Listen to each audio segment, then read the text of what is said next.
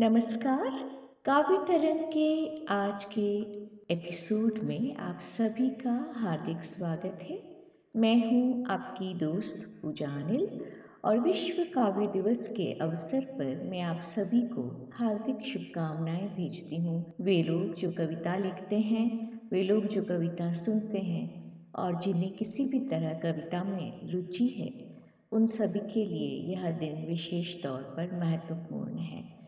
तो आइए मैं अपनी कविता आप सभी को सुनाना चाहती हूँ। इस कविता का शीर्षक है, नाव कितने पानियों का कारवां साथ लिए है चलती, मैं नहीं जानती। कितने पानियों का कारवां साथ लिए है चलती, मैं नहीं जानती। कितने दरिया से होकर गुजरी है यह कश्ती, मैं नहीं जानती। मुसाफिरों के इंतज़ार में मुसलसल कभी किनारे से लगी रहती। मुसाफिरों के इंतज़ार में मुसलसल कभी किनारे से लगी रहती।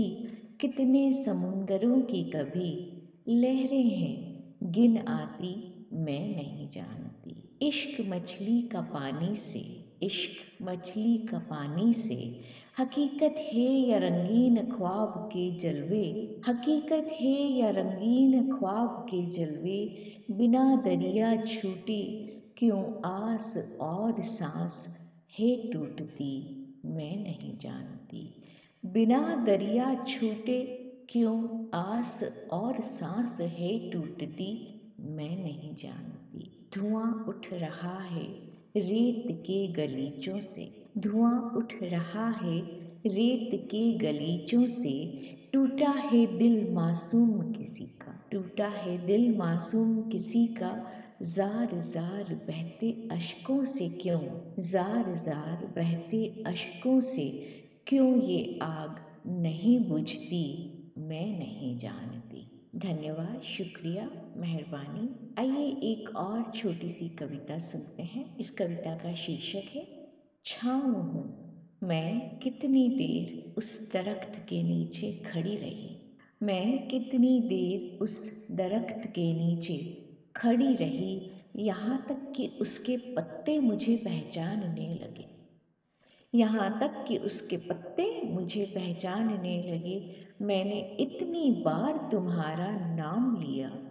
मैंने इतनी बार तुम्हारा नाम लिया कि तुम्हारे नाम से पहचानी जाने लगी। मैं मात्र एक पत्ता बनकर तुम्हारे आने की प्रतीक्षा नहीं कर सकती मैं मात्र एक पत्ता बनकर तुम्हारे आने की प्रतीक्षा नहीं कर सकती, इसलिए संपूर्ण दरख्त बनकर राहगीर को छांव देती हुई खड़ी हूँ।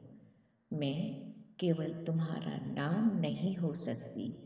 मैं केवल तुम्हारा नाम नहीं हो सकती, इसलिए ज़र्रे ज़र्रे में प्रेम का नरम नाजुक स्पर्श बन बस गई हूँ।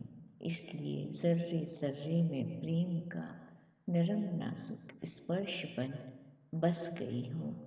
धन्यवाद, शुक्रिया, मेहरबानी।